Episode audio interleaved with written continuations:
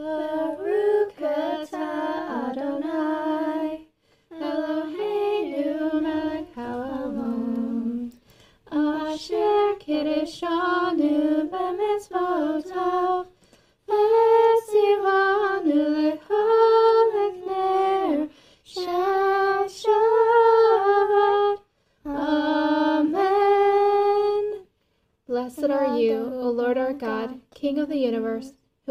sanctified us by his commandments, and has commanded us to be a light to the nations, and has given us Yeshua the Messiah, the light of the world. Amen. Amen. And now the Kiddush, blessing over the cup. Baruch Adonai Eloheinu melech haolam Borei pri hagafen Amen. Blessed art thou, O Lord our God, King of the universe, who creates the fruit of the vine. Amen.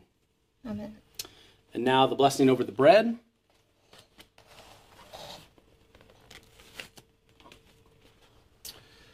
Hamotzi lechem min haaretz. We give thanks to God for bread. Our voices rise in song together as our joyful prayer is said. Baruch atah Adonai Eloheinu melech haolam hamotzi lechem min haaretz. Amen. Blessed art thou, O Lord our God, King of the universe, who brings forth bread from out of the earth. Amen. All of that. Now, husbands, if you will bless your wives. Dear Heavenly Father, I thank you, Lord, for the wonderful wife that you've given me. And Father, we thank you and we pour out a blessing upon all the wives on this Sabbath day.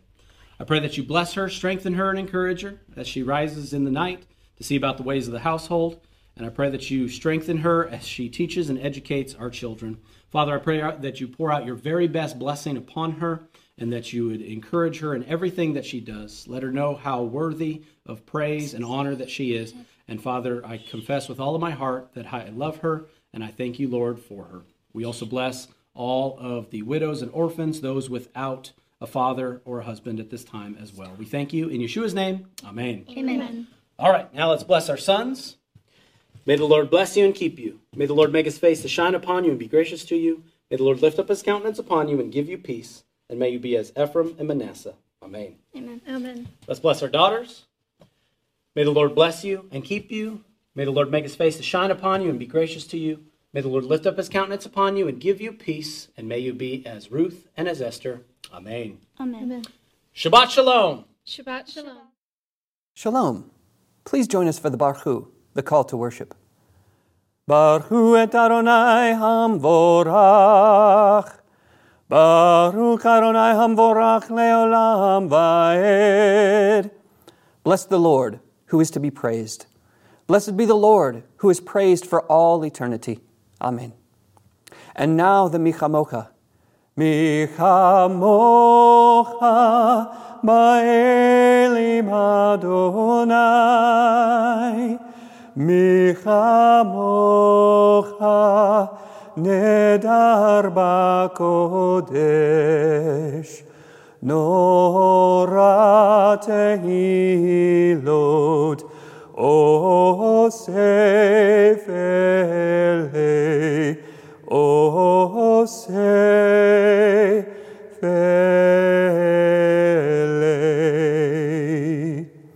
who is like you, O Lord, among the gods?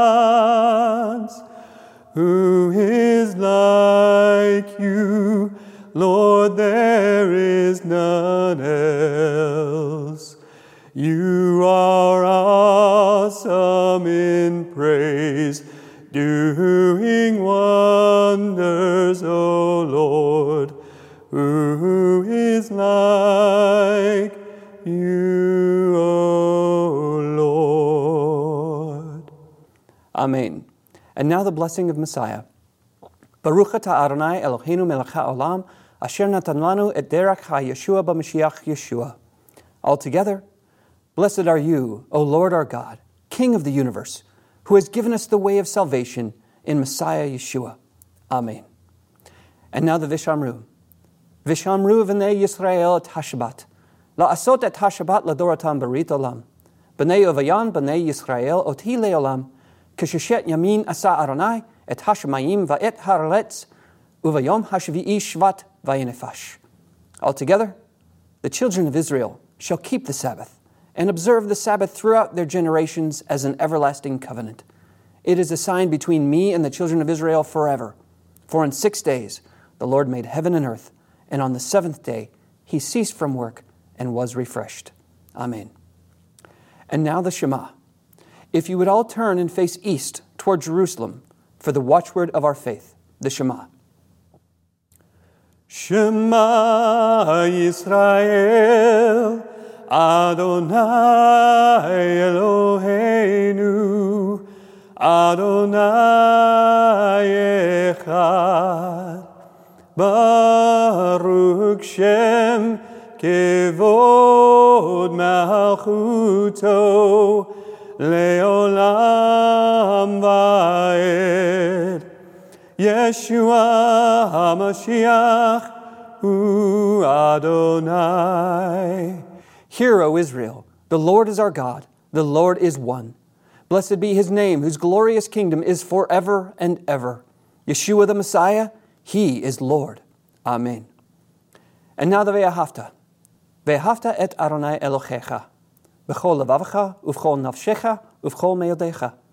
V'hayu הדברים האלה אשר אנוכי מצווך היום על לבבך. ושיננתם לבניך ודיברת בם בשבתך בביתך ובלכתך בדרך ובשוכבך ובקומך.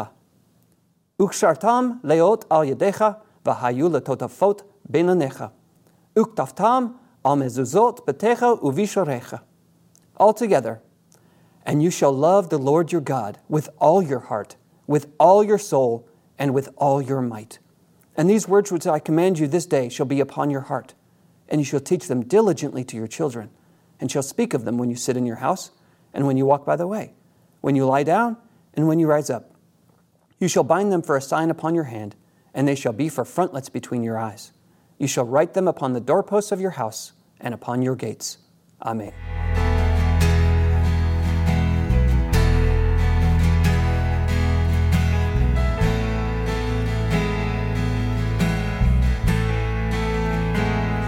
I need the hem of your robe.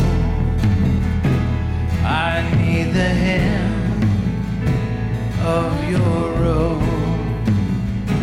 So as you walk by, Lord, hang your robe down low. Hang your robe down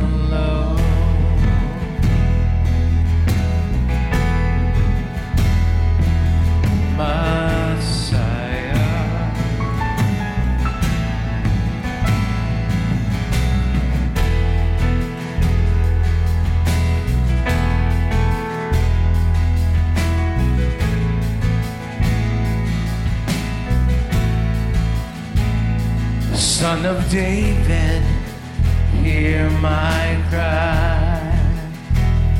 Son of David, hear my cry. I cannot be silent.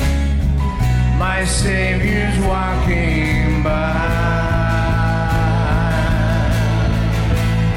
So I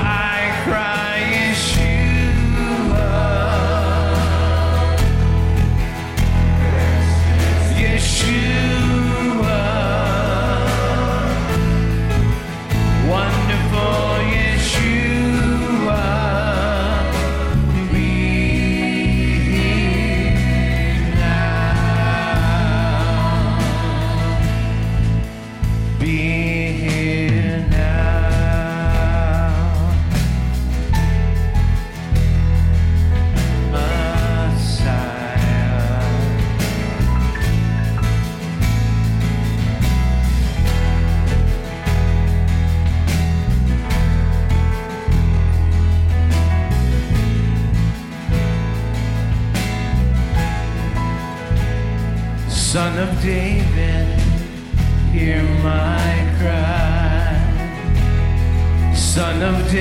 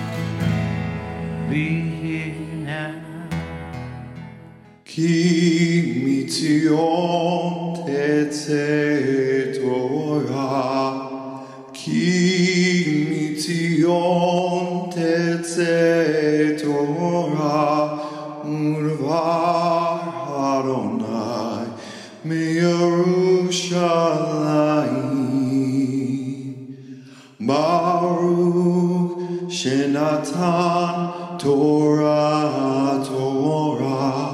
Baruch Shinatan Torah Torah. Le'amor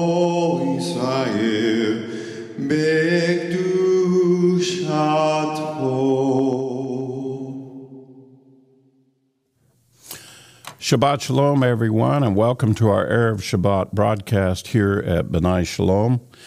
We have finally come to the final portion this Sabbath for the book of Exodus.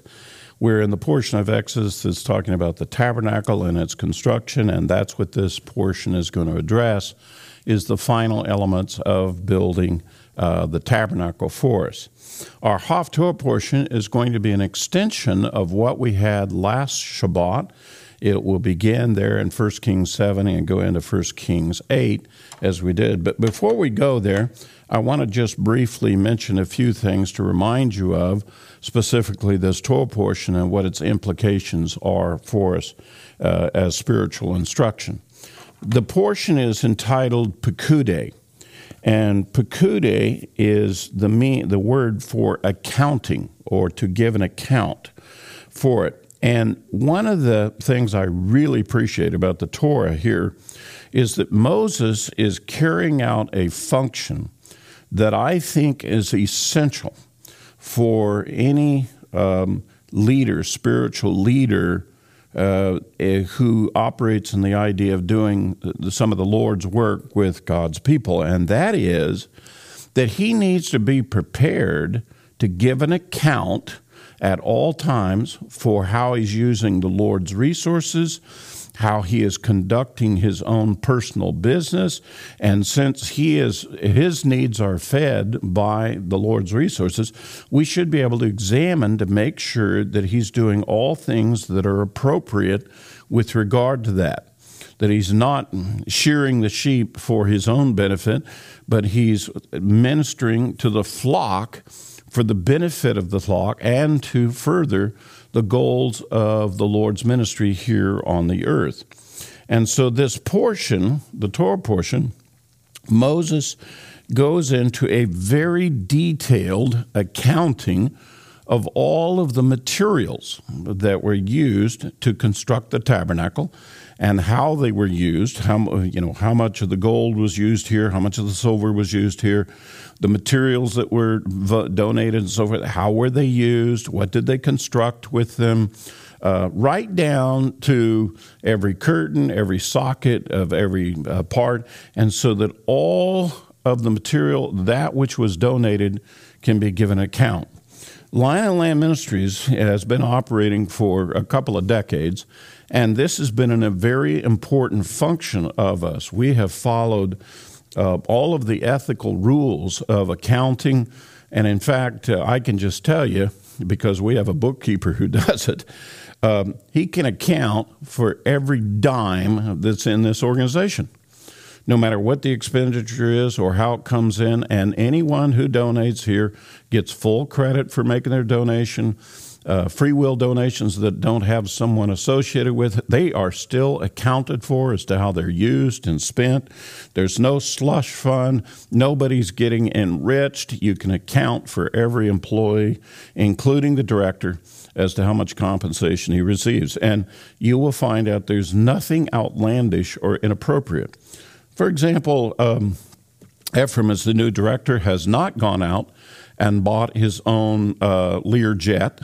Uh, so when he needs to go around and travel around, he, he doesn't travel by that. He's got a truck and he's got a car for his family, and and sometimes he rides on airplanes, but he pays for the ticket, and and he stays in hotels or lodging with the brethren, and all of this is accounted for. And the point that I want to make here this is essential for any ministry to have credibility. And the model for this comes from Moses himself. This is a Torah principle about how you should conduct a ministry that honors the Lord. And Moses gives us in this Torah portion a full accounting of all of the donations that came in and how they were used with regard to the building of the tabernacle.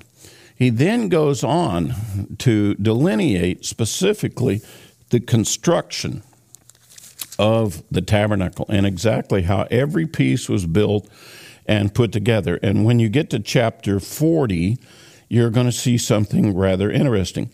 The tabernacle, when it was assembled and put together, was assembled from the inside out.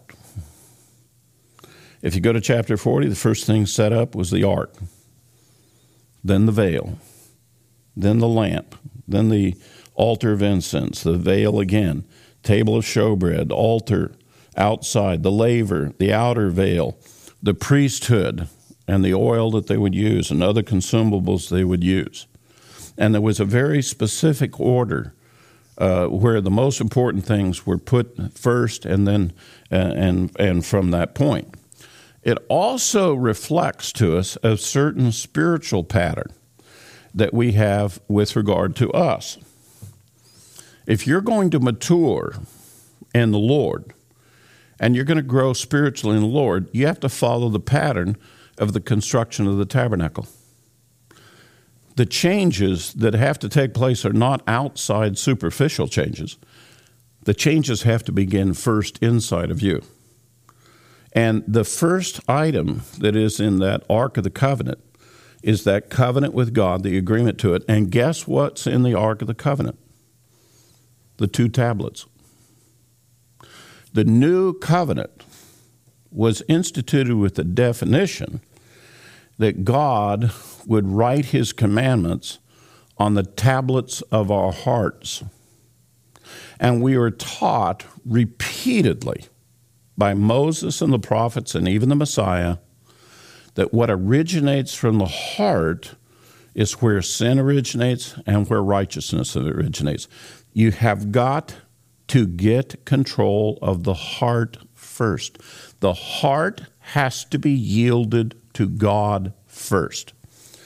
You don't put on superficial things about yourself. For example, there's a lot of people who think spirituality is based on, well, I'll go to church, I'll pray, I'll fellowship with other brethren. Those are all outward things. What is inside the heart of the person? What do they actually believe? Now, in the course of this messianic ministry and in the course of the people that I've ministered to, I've heard a host, a host of testimonies where there were people who had been going to church for years, but they never made the internal heart decision to really trust and believe in the Lord and to obey the Lord. And so when they come into this teaching, where we're turning back to Moses, the messianic teaching, all of a sudden they're learning spiritual things in a great big hurry that they've never learned before. In fact, I've heard the testimony that in just a few short weeks, listening to a messianic teacher, the person who's been going to church for 30 or 40 years learns more in the first couple of sessions with a messianic teacher than they've ever learned in the faith going to church for decades. And I think the reason for that is because our teaching, going back to Moses, is like the pattern of the tabernacle. We build from inside first. The first thing that we address is your heart and listening to his commandments. You hear the Lord and you listen to his commandments and you follow his commandments. Those are the things in the Ark of the Covenant of the tabernacle.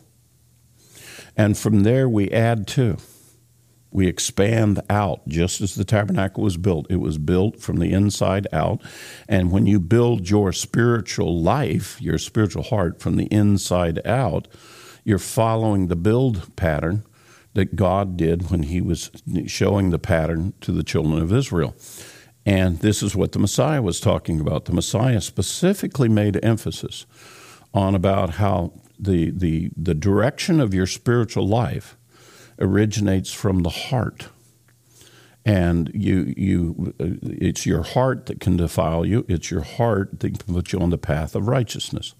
You turn that to the Lord, you go in His direction, your heart goes after the Lord first, regardless of how you may appear to other men. And that's the reason why, for example, we hear the story of the of the two fellows on the cross either side of Yeshua, and somehow one of them was announced that he would be in paradise with the Messiah that day. Which one was it? The one on the right or the one on the left? Well, we don't know. Yeshua knows because he could see into the man's heart. There was definitely a difference between those two men. And the difference was one man's heart was yielded to the Lord and the other one was not.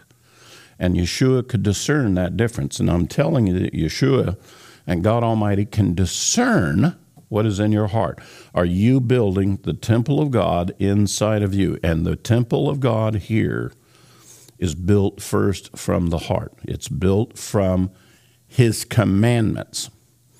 If in your heart you're saying, well, I want to emphasize grace. I, I don't want to emphasize the commandments. You don't know what grace is. Grace is the thing that helps you to keep the commandments. And but the goal is keep the commandments of the Lord. Listen to the hear, O Israel, the Lord our God, the Lord is one. Hear what the Lord says and do what the Lord says. How many times did we hear the prophets tell Israel that that was what was essential uh, to be able to walk before the Lord and prepare for the coming of the Messiah. It's essential to your relationship in the Messiah to have that kind of posture. Now, that's a reminder of what the Torah portion is, but let's quickly shift to the Haftorah portion and we'll see how this fits into the portion. Our portion actually begins with the 51st verse of chapter 7 in 1 Kings, which says, Thus all the work that King Solomon performed in the house of the Lord was finished, and Solomon brought in these things dedicated by his father, the silver and the gold, and the utensils, and he put them in the treasures of the house of the Lord. And what follows in chapter 8 is just like chapter 40, this explicit detail of how the temple in Jerusalem was built in specific detail, accounting for all of the things um, that Solomon did, uh, following the plan of King David uh, for this. However, and as I've shared in the previous portions with you, uh, in the Haftorah portions, there were some things I hesitant to use the word added, but in as compared to the tabernacle, there were things that were added uh, into the temple in Jerusalem, such as the two pillars. The laver was completely constructed uh, much larger. Uh, there were 10 menorahs inside as opposed to just one. And it's clear, the, according to the biblical record, that King David, while he was not permitted to um, build the, the temple, he was permitted to assemble all the materials and put together the plans for the temple that was going to be in Jerusalem. And his son Solomon then took those materials and that plan and basically built, well, not basically, he actually did build the temple according to those plans and according to those materials uh, for it. And as I mentioned to you before, there were a couple of differences from the tabernacle.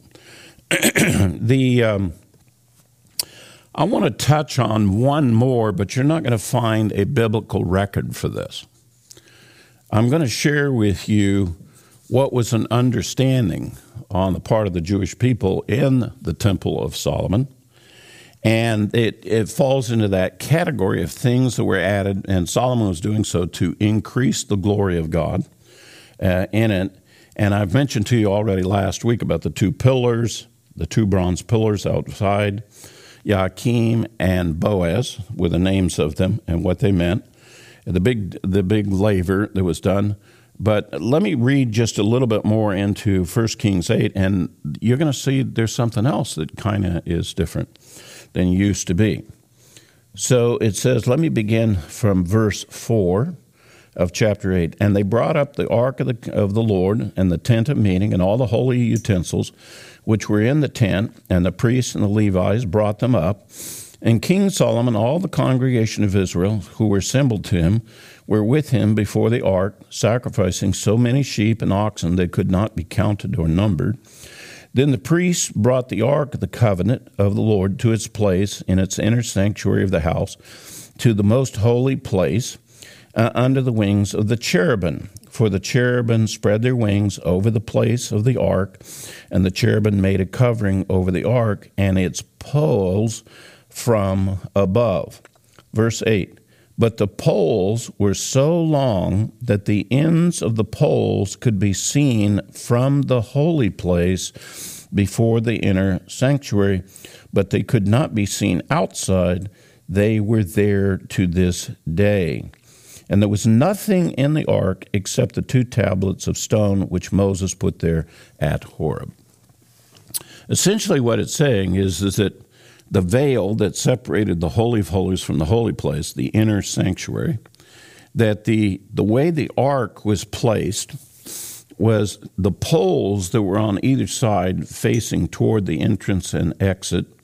Um, those poles protruded into the veil to where that as you walked into the sanctuary and you saw the veil hanging, separating the Holy of Holies from the holy place, you could see these two uh, obstructions into the veil that were indicating the end of the poles of the ark.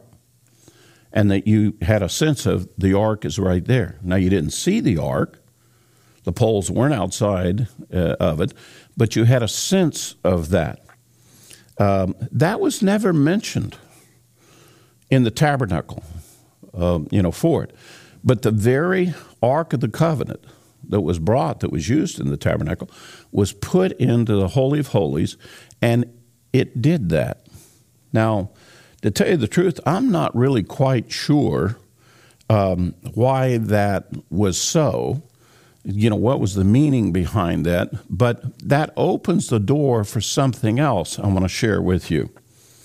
Apparently, according to the tradition and the understanding of the temple in Jerusalem, there was something else also in the Holy of Holies that doesn't get mentioned. What is it? Well, on either side of the Ark of the Covenant were two golden lions, and they had wings on them. And they were, that, that's the name, a, a lion with wings is called a griffin. And there were two griffin that were understood to be inside of the Holy of Holies, either side of the Ark of the Covenant, with those poles protruding out.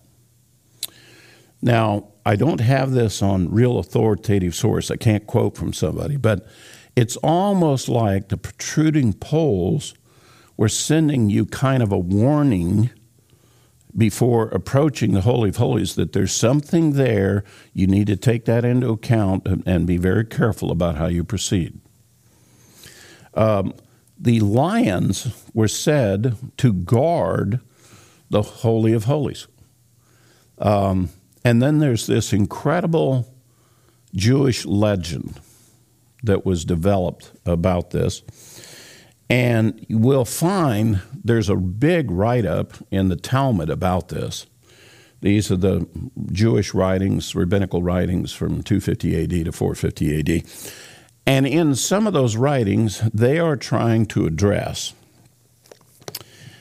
why is it that Yeshua of Nazareth was able to um, do miracles? Why was he able to heal the sick, cleanse the leper, raise people from the dead? Lazarus, there's no disputing. How is it that he was able to be resurrected? These are questions that the Talmud and the rabbis wrestle with. And there's about five different places in the Talmud where they're trying to address different things about the testimony of Yeshua and dealing with this. This one particular part deals with what we're talking about today. It deals with the idea of the Ark, the Covenant being in here, the the um, the lions, the griffin, being in here. And so let me just rattle it off. I'm, I'm not suggesting to you this was true. I just want you to understand what is this Jewish legend that's written in the Talmud and has actually shaped a lot of Jewish thinking about the testimony of Yeshua and how it's affected uh, the Jewish community. Which, by the way, I'll remind you right from the beginning that Paul warns us not to pay attention to Jewish fables and legends. And I think he was referencing one of these.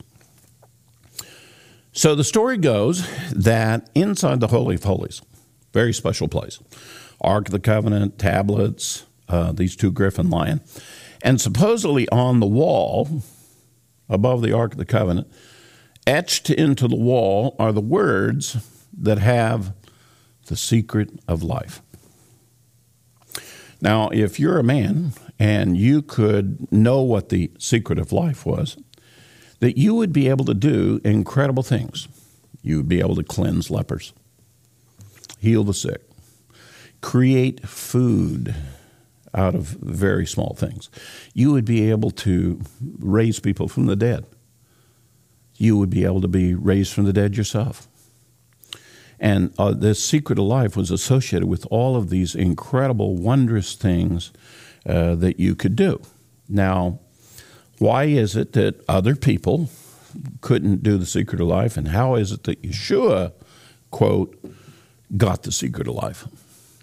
Well, they say that the way this used to work is if you made your way into the Holy of Holies, such as the high priest, on Yom Kippur, that you would look on the wall and you would see the secret of life, and you would have it.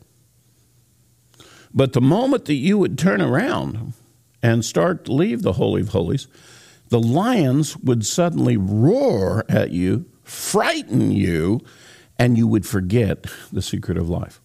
And you would walk back and just like you were when you walked in. And that the lions were there guarding that. So they say, how did Yeshua beat that? Well, they say that, and this is actually in the Talmud, they say that Yeshua um, took a knife and he made an incision into his thigh, you know, a slit into the muscle of his leg. He then took a small piece of parchment. He went inside the Holy of Holies. He saw the secret of life. He wrote it on this parchment, folded it up, and stuck it into this incision uh, that was in his leg. He stuck it into the flesh of his leg. Now he walks out of the Holy of Holies. The lions roar. He forgets the secret of life, but suddenly outside of the Holy of Holies, he's got this terrible pain down here in his leg, and he discovers this piece of parchment and he pulls it out, and thus he has the secret of life outside of the Holy of Holies. This is how the ancient rabbis explained how Yeshua could do all the different things that he did. That it ties back into this understanding about the differences that was done by Solomon in making the temple as compared to the tabernacle. And now, biblically, we don't hear anything like that. But this was a legend. This was the Jewish legend, and it was keying off of this verse about seeing the poles protruding and about the whole structure of the temple in Jerusalem as being slightly different from the structure of the tabernacle. And this is where some of this comes from. Now, there's other places in the Talmud that try to come up with the explanation as to how Yeshua was able to do the things he did. There's one place that says he went to Babylon, he became a sorcerer, and he came back, and he had learned sorcery. And, and if you recall, there was accusations that he was uh, doing works of sorcery. You know, that was one of the accusations made against him and about how he had powers that came from the devil, and you heard about that accusation when he was ministering as well. Well, the Talmud addresses all those different things. They're trying to explain away how Yeshua was able to do the things that he did. Now, for us who are Messianic believers, as, as we've talked about in our previous studies of the tabernacle and so forth, there's a tremendous amount for us spiritually to learn about our relationship with God, about how God dwells within us, um, and how the work of the Holy Spirit is working in us, what the table of showbread is to us, what the menorah is to us, what the Ark of the Covenant helps us to understand how God is manifesting and revealing Himself to us. This is His house. We want to be a part of the house. Uh, we see the things that are going on in Jerusalem with the temple being constructed, and yet we still know yet future. There's a day coming when the Messiah is going to come back and dwell with us. Guess what is going to be built in Jerusalem? Another temple. And if you read Ezekiel 40, which talks about that temple, its design and structure is even different from the second temple that Solomon built. And it's definitely different from the tabernacle. It seems like there's an evolution of manifestation of God's things with us as we go through the process. So it's important, I think, for us to learn the lessons of the tabernacle, to build on it, to learn the lessons of the temple, build on it, so that we're ready for when the Messiah comes to establish his kingdom, we're ready to be a part of that as well. Now, there's um, the final part of our Torah portion. It gives us the final details of the complete construction of the of the uh, tabernacle. And one of the things that's profoundly told to us is it was assembled and completed on the first day of the first month, which would have been the month of Nisan. which is 14 days before the Passover. Nisan is considered the head of months for the religious calendar. Uh, and it's not the creation calendar, it's the redemption calendar. And the tabernacle is given to us as a sign of a, a part of the message of redemption. Certainly fits within the idea of you're approached by someone who's an intermediary between God and you, the priest, that he takes you in and you're confronted with the altar and a sacrifice is presented for you you continue to wash at the laver and clean up your life, and then you go in to learn more about God, and you learn about the light of God, and you're taught. You learn about the bread of God, and you eat it. You learn about praying to God, which is the altar of incense, and inside there further is where the Lord's mercy seat is. And one of the things that we're told by the Messiah is that his work as the high priest for you is to get you through that whole process all the way to the mercy seat. All the way to where the commandments of God and what He said, it's on your heart too. That is what messianic teaching is all about. It's about getting the commandments of the Lord into your heart. You know them, you know they're there, you learn what they are, you know how to obey the Lord, and thus you walk with the Lord uh, together.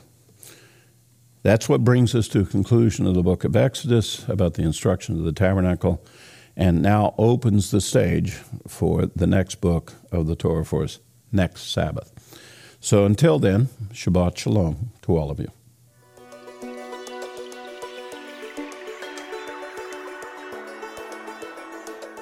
Shabbat Shalom. If you would please turn in your Bibles to the book of Matthew, to chapter 28. Hold your finger at verse 18, where our Brit Hadashah portion will begin for this week. And as you open the scripture, let us turn this time over to the Lord. Heavenly Father, I thank you, Lord, for today. I thank you, Lord, for this teaching and this time, Father, that we can dig into your word once again.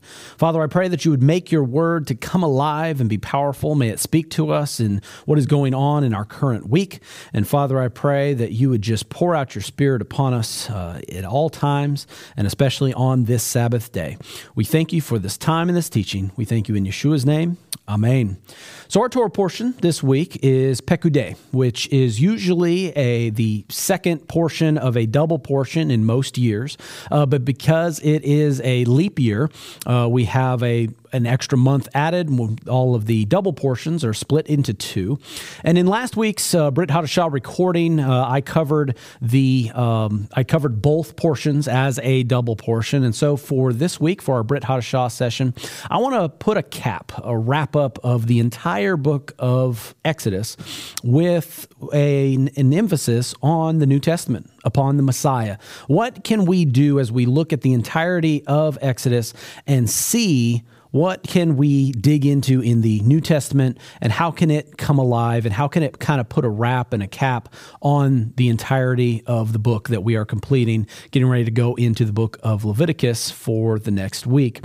As we've come to the end of the book of Exodus, we've completed the building of the tabernacle. The people have donated, they've given, they've given this offering, and we have built the tabernacle, the place for God to dwell. And so we can talk about how the glory of the Lord filled uh, when it filled the tabernacle, and how the glory of the Lord has come into the uh, temple in the New Jerusalem that is from our passage in Revelation. And we can also talk about how the giving of an account of the children of Israel, the gifts and the offerings that they gave. And so we could talk about those, but I did cover that in last week's portion.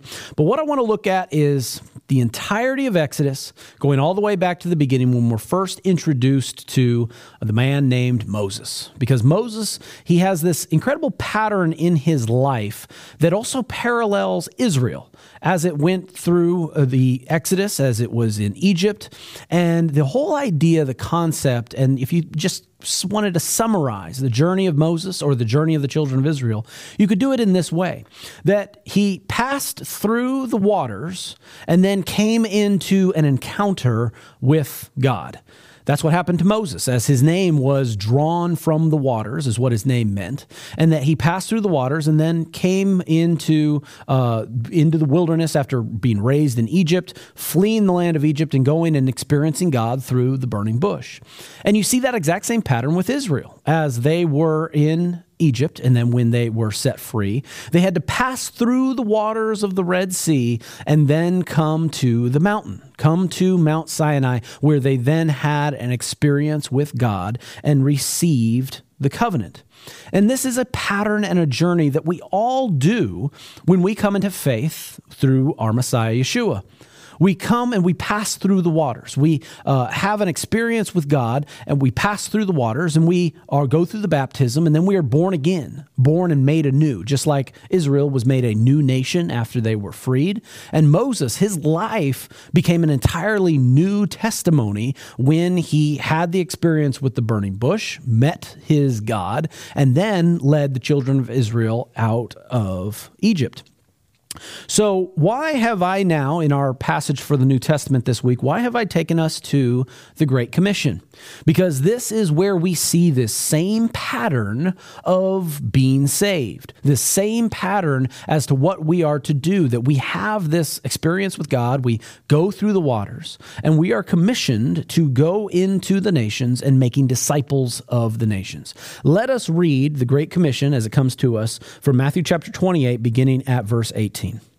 And Jesus came and spoke to them, saying, All authority has been given to me in heaven and on earth. Go therefore and make disciples of all the nations, baptizing them in the name of the Father, the Son, and the Holy Spirit, teaching them to, to observe all things that I have commanded you. And lo, I am with you always, even to the end of the age. There's the, the beautiful summary of the Great Commission telling us what we are to do as followers of the Lord. Go make disciples of the nations. Teach them the words, the ways, the commandments that God has spoken to us. Go into the nations and be and baptize them. Make them pass through the waters. Now, there's something very interesting about the pattern of Moses and the children of Israel that is slightly different than this one. In fact, before I get into that, I want to go to uh, the end of the Gospel of Mark, which also has a repeat of the Great Commission. It has a little bit more detail to it, a little bit more um, spunk to it, if you will, which the Gospel of Mark kind of does that. It kind of gets down to business and kind of says things in a little bit different way. Let me read the Great Commission as it is according to the Gospel of Mark. It says this at verse 15 of Mark chapter 16. And he said to them, Go into the world and preach the gospel, every creature.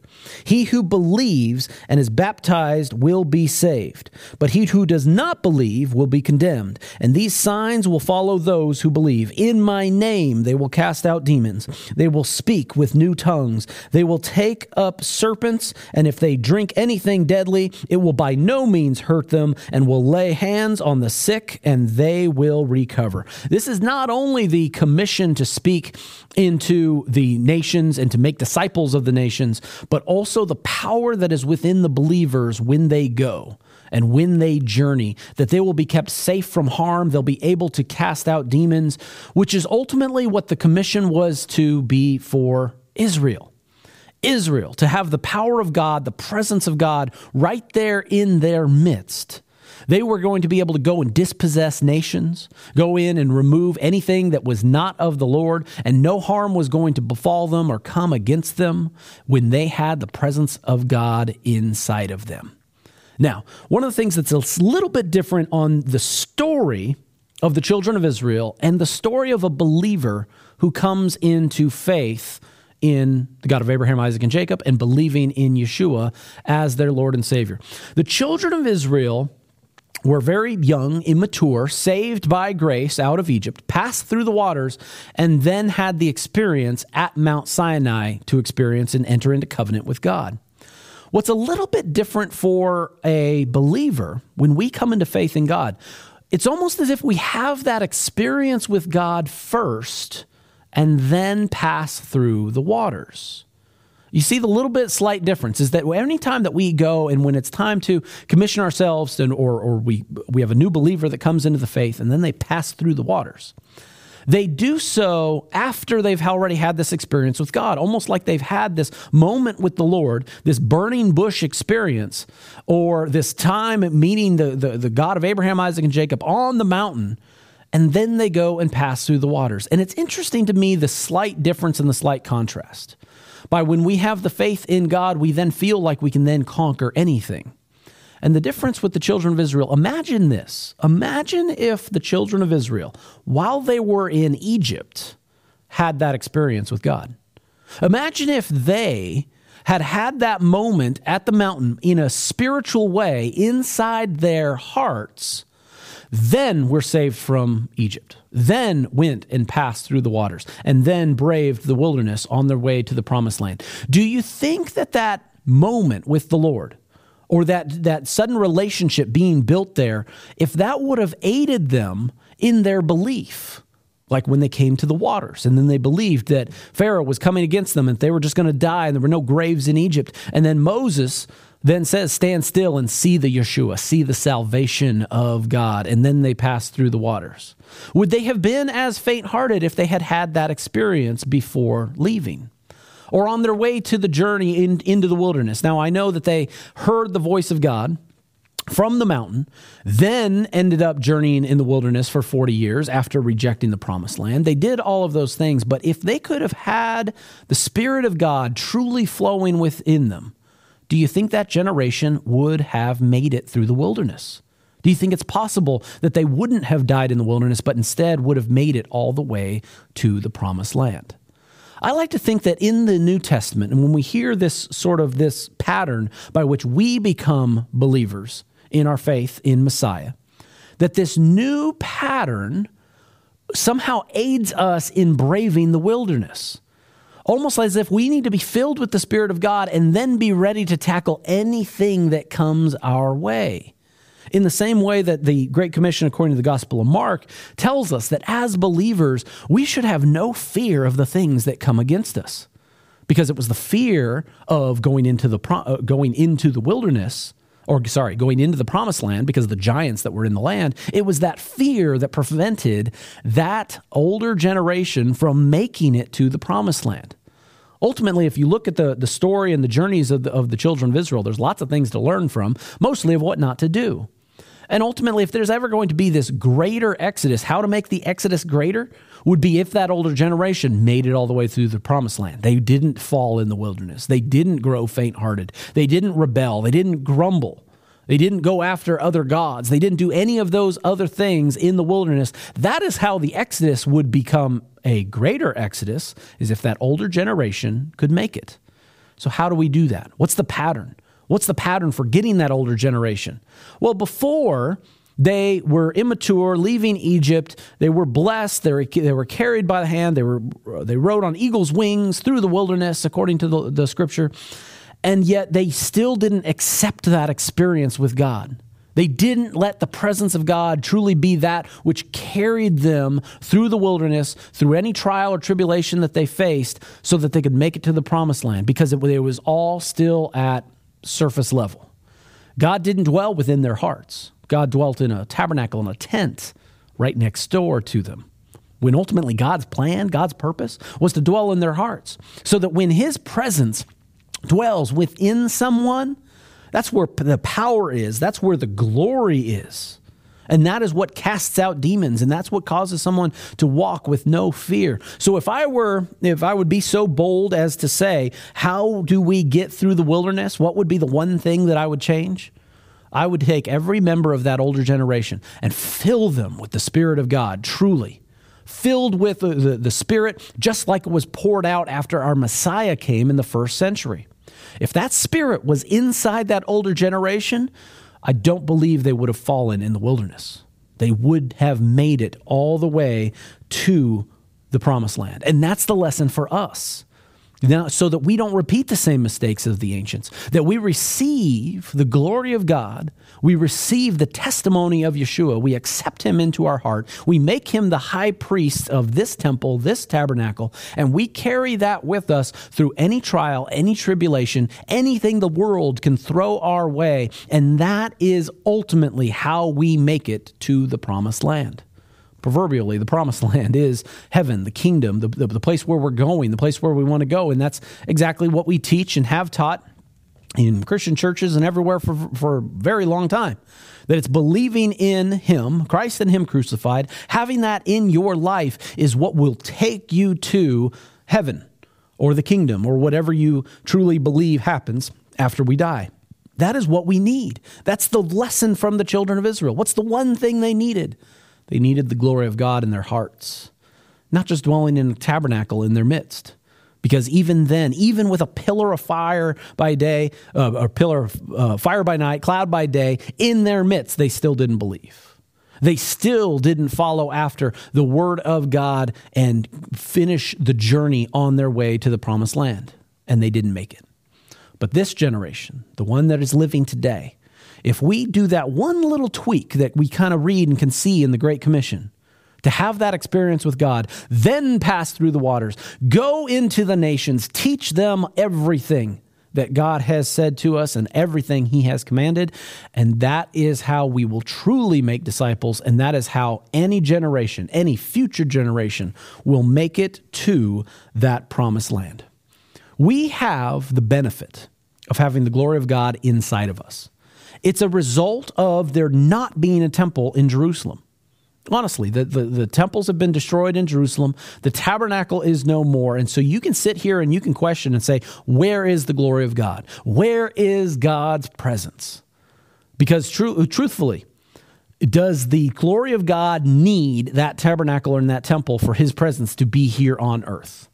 No, he really doesn't because he could walk this earth and he has walked this earth, whether he was walking in the garden or whether it was Messiah walking in the first century. God's presence can be here on earth. The tabernacle and the temple simply gave us an example of what it's like. It showed us the character of God, his desire to live in a house, to dwell with his people. It teaches us about our heart, it teaches us about everything that he's doing inside of us. Now that there is no temple, we can study those things, study the tabernacle, the temple and know that spiritually that is exactly what is going on inside of our hearts. And we can carry the glory of the Lord with us. If we would please now go to 1 Corinthians chapter 6. This is a very, it's a couple of verses, and you've probably heard it before, that all of this is having to do with how we now are the temple of God. We now are the ones who bear the image of God, more closely resembling what it was like back in the garden. Because Adam was made in the image of God, he was the bearer of God's image. Now, after he sinned, after darkness came into the world, it says that all of us were now made in the image of Adam, not no longer in the image of God. But through our faith in Messiah Yeshua, being filled with the Holy Spirit, we now get to carry once again the glory of God inside our person. Now, the Apostle Paul is warning us about keeping ourselves clean, keeping ourselves and our bodies from sexual immorality or from eating things that are unclean or detestable. But ultimately, he sums it all up in verse 19 of 1 Corinthians 6, where it says this Or do you not know that your body is the temple of the Holy Spirit who is in you, whom you have from God?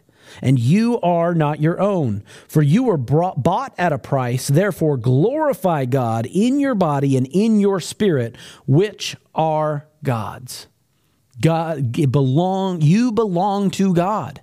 He has purchased you with a price, and your life now, any life that we've been given, has is a gift that has come from Him from the, you can just think about it simply and, and, physically the oxygen that we breathe the very life essence that we have the ability to live on a planet that has food that can sustain us and nourish us and things. All of those came from god clearly. The, the creation allows for us to live. But he also has given us every spiritual good thing that we've ever received. And when we have committed our lives in faith to messiah we now serve him we work for him and we bear his glory. That's why he says, Keep your bodies clean, for you yourself are the temple of God. Yes, there once was a tabernacle in the wilderness that housed the glory of God. And we've been talking about the creation and the construction of that in the book of Exodus in recent weeks. But ultimately, here and now, today, the glory of God dwells within each and every one of us. We don't have to have a temple or a tabernacle, that we get to move to and fro in throughout the earth with the glory of God inside of us. If there ever is a need for a temple to come, to be rebuilt, or if it ever does happen in Jerusalem, that would be a beautiful and wonderful thing. It will be once again the example for us to physically see the, by the command of, through Moses of what it is for the dwelling place of God to be here on earth. But it also says in Revelation that when he looked upon the New Jerusalem, he saw no temple in it, but he saw the very Lamb of God, the Messiah himself, there because he himself was the temple. And we, if we live our lives in accordance to his word and emulate after him, we too, especially in the here and now, can be the ones who carry the glory of God with us. There's three different ways. Actually, before I say that, I want to say this. In the in the verse that I read, where it says that it says you are the glory that you are the holy temple. Your body is the temple. It's not just talking on an individual basis, but the apostle Paul, the Greek word there is plural when he says you, main, basically speaking into the entire community. It's not just on an individual basis. I love the word you because it can incorporate both. So there's three things that I want to point out that when we when the apostle Paul says that you are the temple of God, how it connects and how it resonates with what the glory of God inside of us and what we really can do with it. The first one is this. We are a body of believers that are knitted together by our shared faith in the Messiah. You can look around if you're in your family, a community, congregation, church, wherever you attend, and because of your shared faith, you have been brought together near into the community of God, and collectively, we all bear the glory of God. We all bear His image, and it knits us together for a singular purpose that we may might be many, but we all have received that same glory and we all get to share in the same family and that is the spiritual concept and the spiritual family of Israel. The second thing that I want to point out is that it does take a personal turn when you see that the presence of God within everybody is personally within you. Wherever you go, whatever you do, you can stop. And if you're alone, you don't have to be a part of your uh, community. You can be in your private prayer time, reading the scripture, and you can know through your faith, through your belief, through your confession, that God's presence is literally there with you. Not just physically, but spiritually, and in all ways, His glory dwells within your heart. We should have all peace, all joy, all understanding that God is with us there is no temple here, so we have to be that temple. We have to carry ourselves in an appropriate way because the glory of God is within us, the Spirit inside of our hearts, and the Messiah himself serving as the high priest inside this tabernacle. And we should carry ourselves in accordance. So, one, we are knitted together as a community. Two, we are individually, we carry the presence of God. And the third one is this, and this is the commission. Wherever you go, you take the presence of God with you. Think about the tabernacle in the wilderness. When the children of Israel finished creating it, and the glory of the Lord was there in that place, and you see the pillar above it. And then when it was time to pack up, you, the priests did their job, they packed everything up, they went, and they got to carry the presence of God to somewhere else. And wherever that place went, we don't know all the different ways and how it worked with the water came from a rock wherever they went, water was provided for them. They had manna, they had bread from, from heaven that fell each and every day, well, six days a week, I should say. And wherever they went, they planted that tabernacle. God's presence got to plant a new seed, a new root into a location. Think of the witness that you would see. Think of the people, anybody else that was nomadic in the area. We already, we already know the story about how Jethro, the father in law of Moses, came and visited the camp and saw, oh, you know, and, and, and became a convert to the God of Israel to believe in him and made that confession. But wherever it went, it planted. And then suddenly it was this beacon, it was this sign. It was anybody that was an onlooker could see, wow, look at the presence of God who just moved into my land. Do you think blessings flowed and prevailed in that place?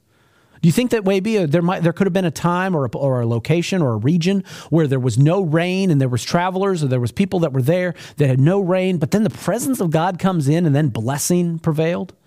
We don't have any record of that, but I can picture just the power and the witness that it was when God's presence walked into a new location. They set up the temple and the tabernacle, and suddenly someone new who new to the faith, didn't know anything, what was going on, but now here's the stories of the children of Israel, and suddenly they see that pillar hovering over the tabernacle that contained the glory of God.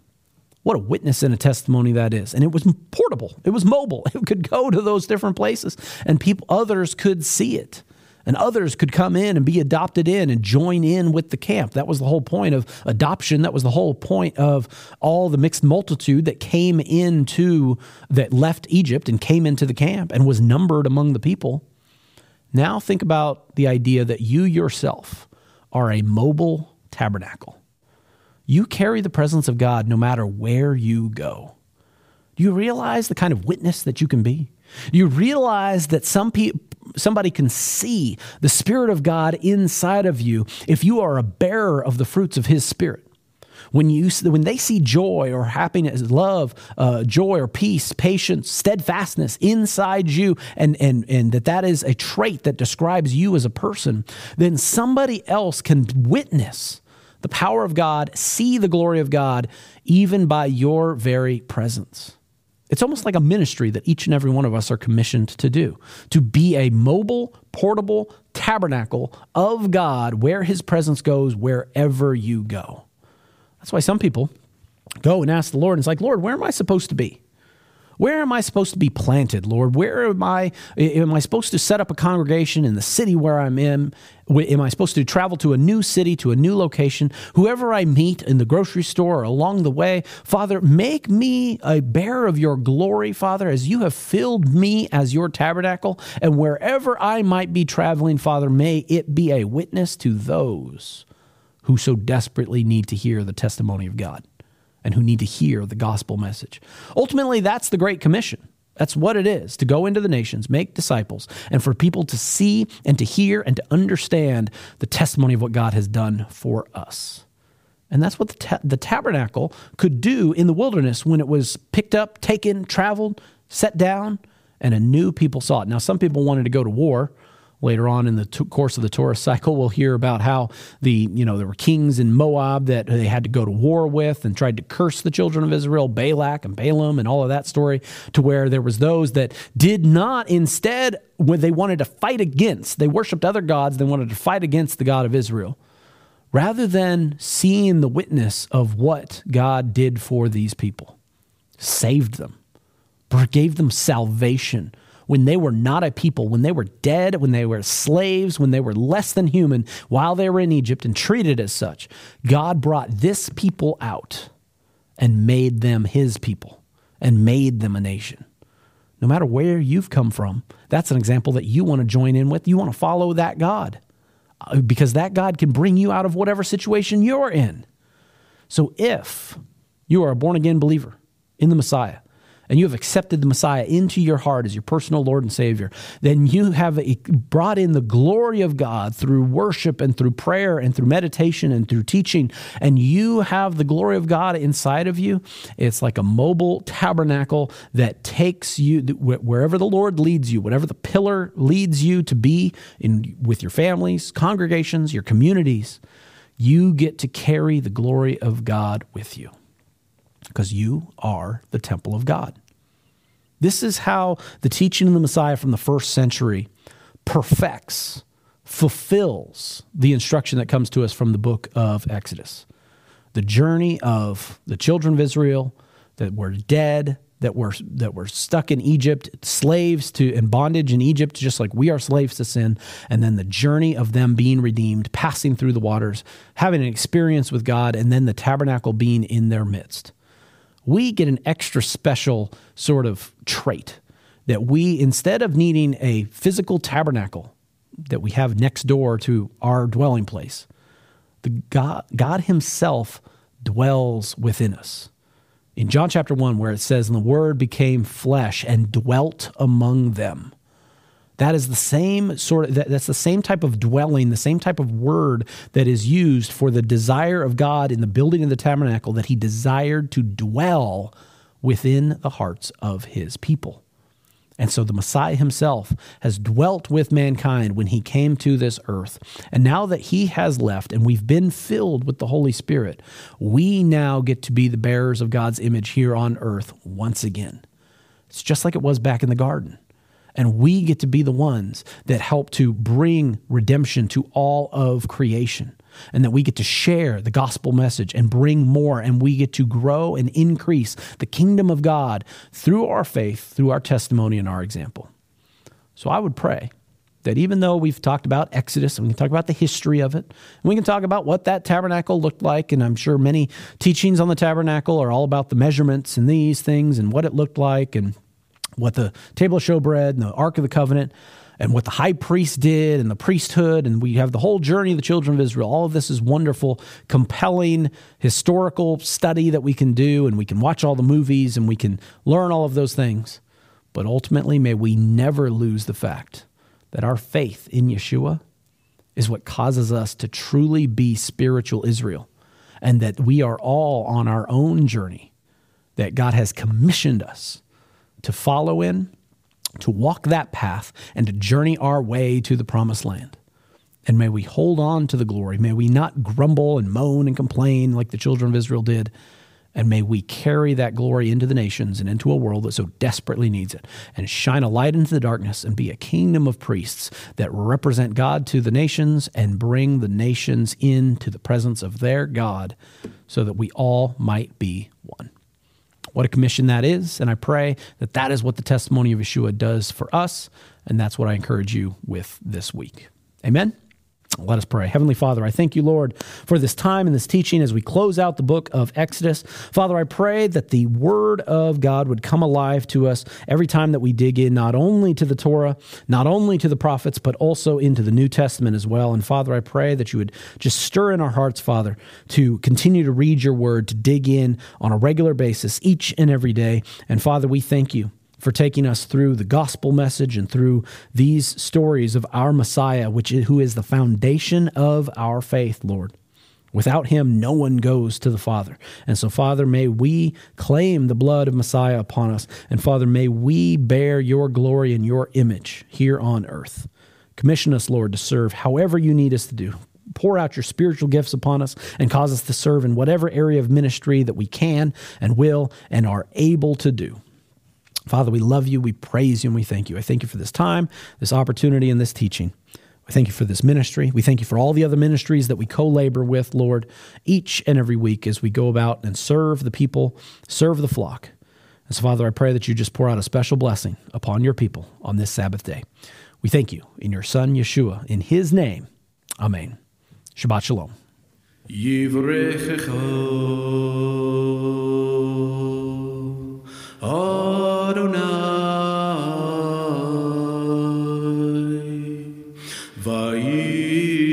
Vaishmerecha, Yair, Adonai,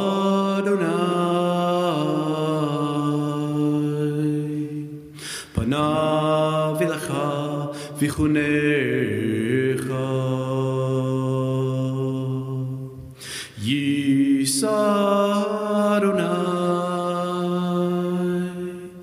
Panav Ilecha, Vayasim Lecha, Shalom. B'Shem Yeshua HaMashiach, Sarcha Shalom, Shalom. May the Lord bless you and keep you. The Lord make his face to shine upon you and be gracious to you. May the Lord lift up his countenance upon you and give you peace. In the name of Yeshua the Messiah, the Prince of Peace. Shalom.